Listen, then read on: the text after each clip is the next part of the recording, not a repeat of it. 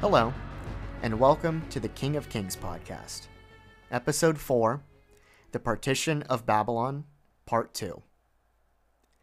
Last time, the General Perdiccas, fresh off of his victory against Meleager in the power struggle that played out in the week after Alexander's death, had declared himself regent of the Macedonian Empire.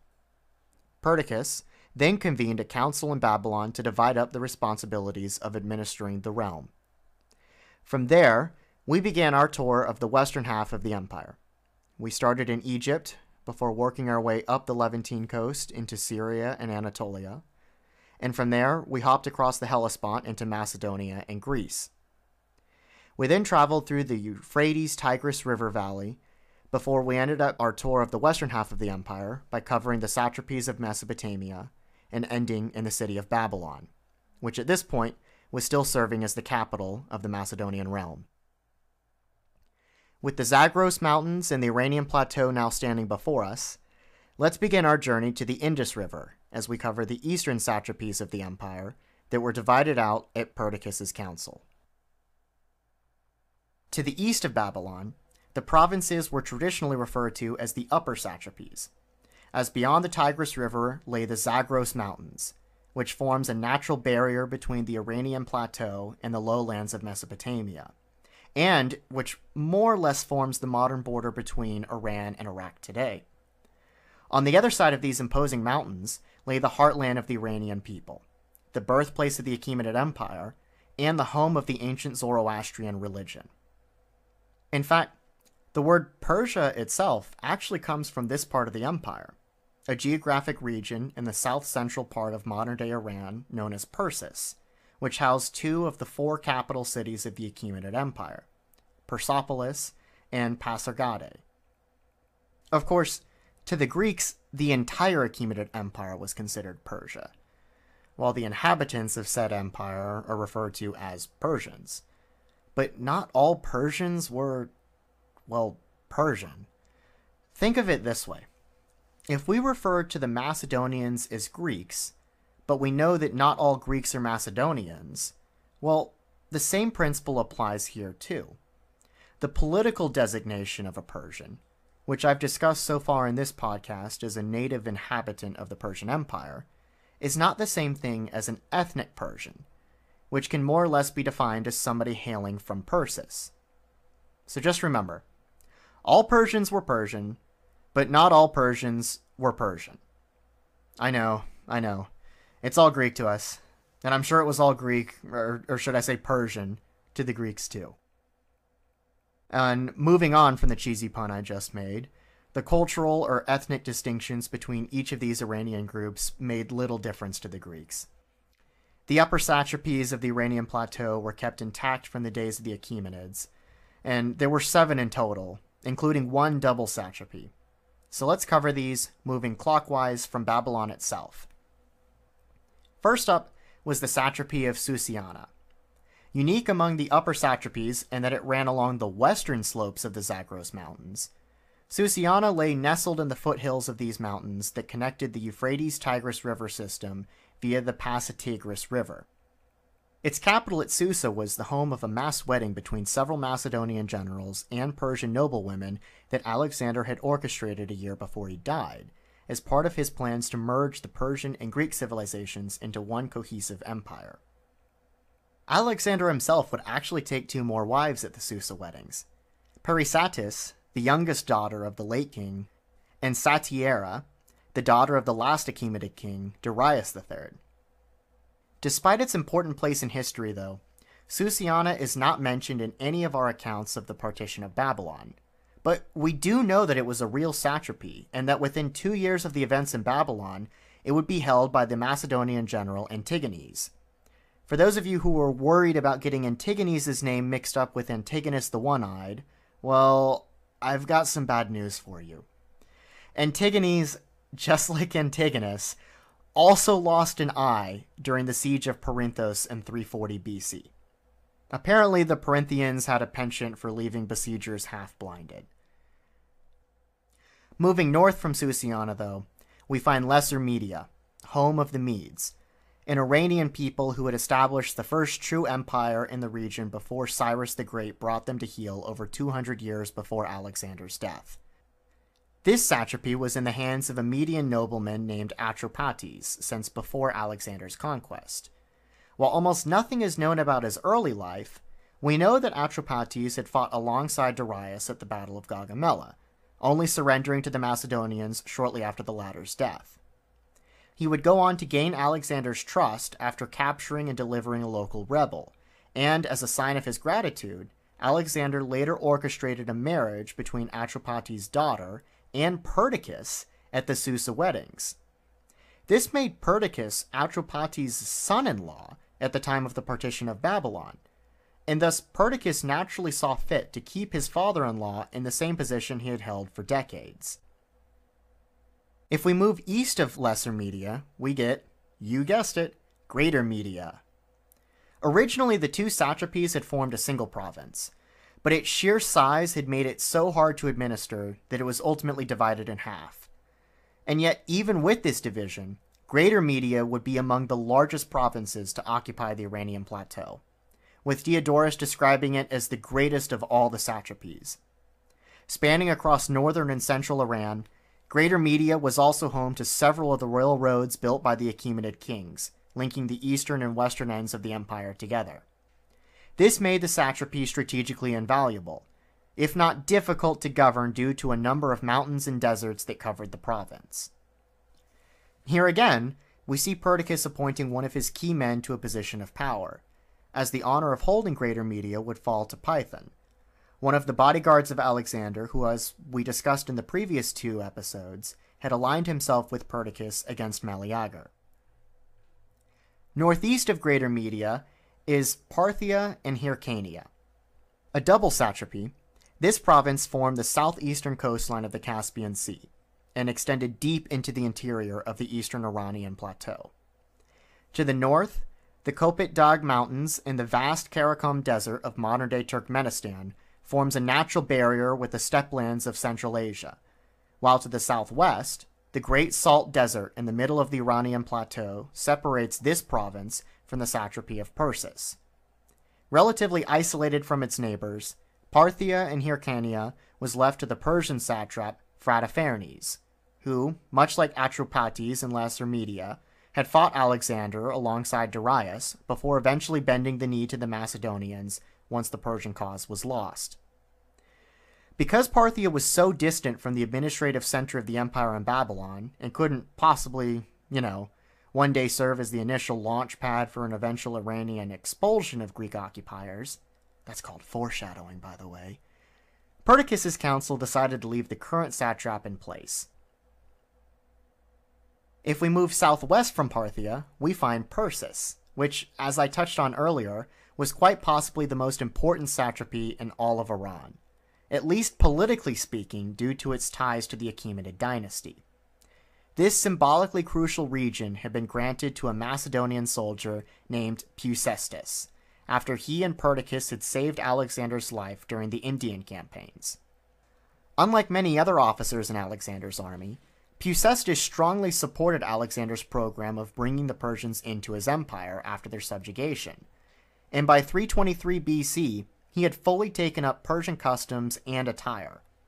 So, who better to lead the satrap of Persis the homeland of the Persian people, than one of the biggest Persophiles in the entire Macedonian army. Moving south of Parthia and east from Persis, Caramania is the last of the upper satrapies of the Iranian plateau, and traditionally served as one of the borders between the Iranian heartland and the lands of the Far East. Given to the Greek general Tlepolemus, who had governed it since the winter of 325 BC, when Alexander had marched through the region on his way back west from India, Caramania would form a key province in the eastern half of the empire, helping to form a southern link between the lands of India and the western regions of Mesopotamia and Babylon, much like Greater Media to the north. More than just a highway between east and west, though, Caramania would also prove to be personally important to Alexander himself. While camped in the satrapy on his fateful journey home, the king worked to consolidate his empire, erecting a pillar along the coastline of the Gulf of Oman and establishing one of his many namesake cities nearby, which he aptly named Alexandria Carmania. We now move to the most distant satrapies from the center of administrative power in Babylon. For many Greeks, this was the edge of the known world itself. And as a result, the far eastern satrapies would be much more difficult to administer from Babylon, let alone Macedonia. Several mountain ranges and deserts separated this area from the rest of the empire, meaning any man who was appointed to govern one of these seven satrapies was likely to rule as a de facto king, though for some, this would be little more than a consolation prize for the price of having to be stationed so far from home. First up in the far eastern provinces is Bactria and Sogdiana, home of Alexander's wife Roxanne. This double satrapy would form the northeastern corner of the empire, just as it had before Alexander. In modern terms, Bactria is made up of the northern portions of present day Afghanistan and Pakistan, as well as portions of southern Tajikistan and Uzbekistan. This meant that the satrapy lay in the heart of Central Asia and was bounded on three sides by the formidable mountains of the Hindu Kush to the south, the Pamir Mountains to the east, and the southern ranges of the Tian Shan Mountains to the north. It's the flatland between these three mountain ranges that forms the Bactrian Plain, a massive fertile valley fed by the Oxus River, which flows west from the Pamirs before turning north and ultimately emptying into the Aral Sea. Sogdiana lay just to the north of Bactria, and was governed by the satrap of its southern neighbor. This region formed the most northeasterly border between the empire and the vast steppe lands of Central Asia. Looking at a map of modern political borders, Sogdiana would overlap with most of western Kyrgyzstan, Tajikistan, and central and eastern Uzbekistan. And to the west of Sogdiana lay the fertile watershed of the Oxus River. Today, we view much of this region outside of the immediate river valley where cotton growing drains much of the river before it even reaches the Aral Sea, as a largely flat and arid landscape undergoing significant desertification. But in 323 BC, it was a different story. The plains of the Oxus watershed formed the rich agricultural heartland known in the ancient world as Chorasmia, which actually was once part of the Achaemenid Empire, but by the time of Alexander's conquests, it had become an independent kingdom. Sogdiana itself was bound by two major rivers that fed what's known as the Fergana Valley. The first of these rivers is a major tributary of the Oxus, which was named the Polytimetus River by the Macedonians. The second river loops around the Aral Sea and then flows into its northern coastline. This river, the Jaxartes, would form the northern border of the Macedonian Empire. When Alexander reached the southern bank of the Jaxartes in 329 BC, he established one of his namesake cities on the site of an ancient Persian settlement that Cyrus the Great had founded over 200 years before. Like Cyrus, Alexander meant to mark the northern boundary of his empire, and he subsequently named the city Alexandria Eschate, which literally translates to Alexandria the furthest.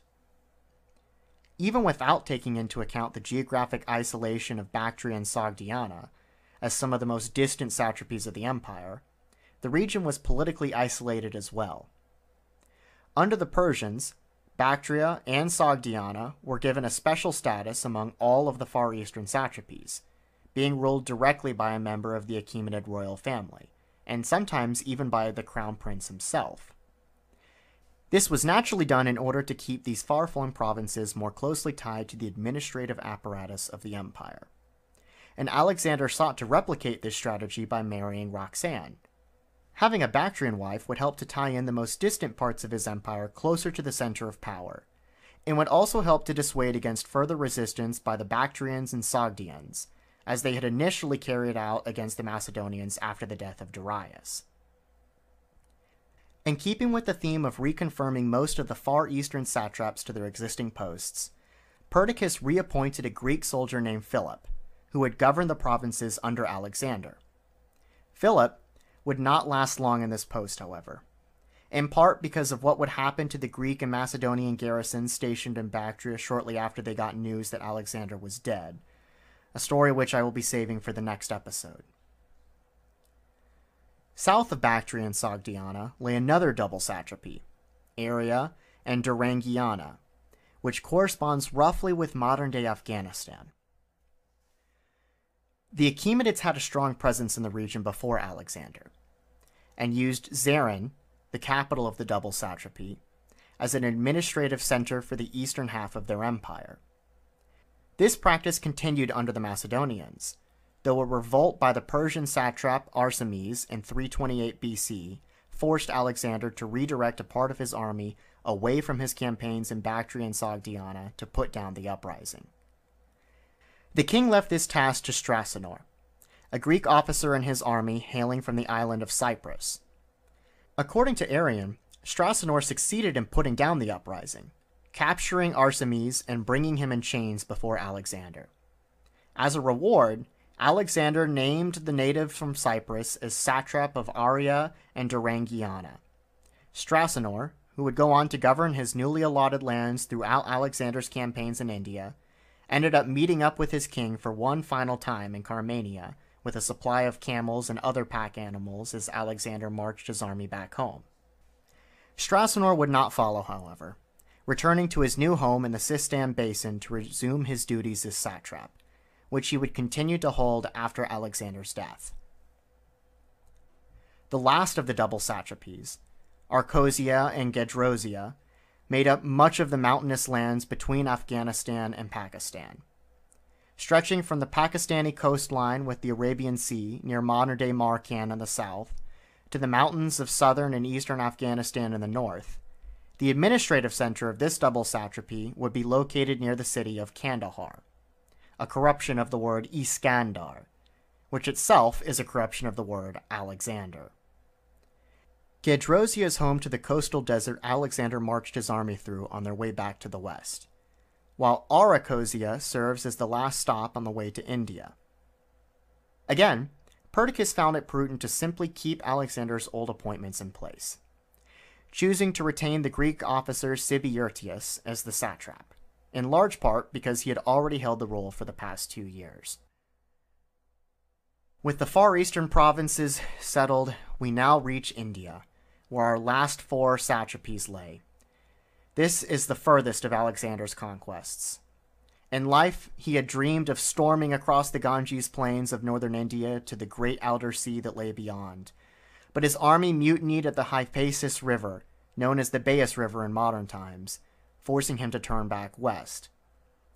Only Alexander didn't exactly go back west. Instead, the king spent 10 months marching south along the Indus River and its tributaries, conquering the most extreme eastern satrapies of the Achaemenid Empire, as well as several independent Indian kingdoms, before finally reaching the sea. Here, Alexander founded yet another city, which he named Alexandria in Orietai. While he had failed to conquer the whole of the Indian subcontinent, Alexander had brought much of modern Pakistan and all of Punjab and northern India under his control. These would be the lands that form the last four of our Indian satrapies of the empire. The first of these is Parapamistei, which I'm sure I just butchered. But rather than try to embarrass myself even more, I will be referring to it by its literal translation, which means beyond the Hindu Kush. Judging by that name, we can expect this satrapy to form the northernmost of all of the Indian lands that Alexander had conquered, and was held by none other than Alexander's father in law, Oxyartes. You can be sure that Perdiccas didn't dare think about removing him from his office, considering that Oxyartes' grandson was set to become the very king Perdiccas himself had successfully championed against Meleager. South of the satrapy beyond the Hindu Kush, we arrive in two satrapies that were held by native Indian kings, Taxiles and Porus, both of whom swore fealty to Alexander. The petty kings had been rivals prior to the Macedonians arriving on the scene in 326 BC, and Taxiles chose to ally with Alexander rather than resist him in an attempt to obtain an advantage over his foe Porus. At the Battle of the Hydaspes, Alexander and Taxiles emerged victorious, and Alexander chose to accept the submission of Porus, reconciling him with Taxiles and granting both of them new lands up to the Hyphasis River, which now marked the eastern border of the Macedonian Empire. Under the partition of Babylon, Taxiles and Porus would both continue to govern their new lands, now respectively named as satrapies of Punjab and Indus. Moving south towards the Indian Ocean, another Python, whom we will call Python son of Agenor, was given command of, in the words of Justin, the colonies settled in India. Now, by this, Justin means the land south of the convergence of the Indus and Achersines rivers, where Alexander had established a city he had named Alexandria on the Indus. Python, son of Agenor, was the obvious choice to command this region, as he had played a critical role in the campaign against the local Malayas people as Alexander had marched his army south towards the Arabian Sea. And believe it or not, that's it. That concludes our tour of the world's largest empire as it stood in June of 323 BC. Of course, there was still a world beyond the Macedonian Empire. Across the Indus River, for example, the Nanda Empire presented a huge barrier to any further expansion into India, although the mutiny of Alexander's troops at the Hyphasis River meant that there was little chance that the Greeks would be expanding into India anytime soon.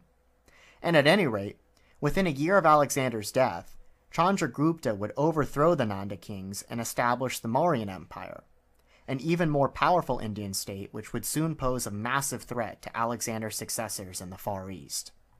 Looking north beyond Parthia and the Jaxartes River, we find the Saka and Dahe, two Iranian people who lived in the central Eurasian steppe as they had done for hundreds of years, with the Saka in the east and the Dahe along the shores of the Caspian Sea.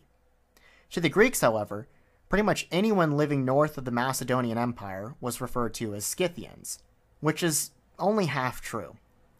While the Saka and Dahe are distantly related to the famous nomads of the Pontic steppe that had plagued the Macedonians through the reign of Alexander's father Philip, all of these people, including the Scythians themselves, are of Iranian origin. It's just that, unlike their more settled Persian cousins to the south, these people retained a more semi nomadic lifestyle. But if Alexander didn't bother to conquer these lands, why should we care about who lived north of the Jaxartes, a river that basically formed the barrier between the civilized and uncivilized worlds? I'm sure the Greeks thought the same thing, especially about the Parni one of the three tribes that made up the Dahe Confederacy. As Perdiccas' council in Babylon divvied up the empire in the summer of 323 BC, this small and insignificant tribe was on no one's mind. For now, though, I'll leave you guessing as to the importance of the Parni in our story, and leave them to their horses and return to Babylon, where Perdiccas has just wrapped up his division of the empire with some good news. With all of the satrapies handed out, the regency, his regency, could finally begin. But those looking for a happy ending after the events in Babylon that summer would be woefully disappointed. Christened in the blood of Meleager and his supporters, Perdiccas' regency would go down as one of the most brutal political power struggles in history. Next time, we'll cover the chaotic regency of Perdiccas, as Alexander's senior general tries and fails to hold the Macedonian Empire together.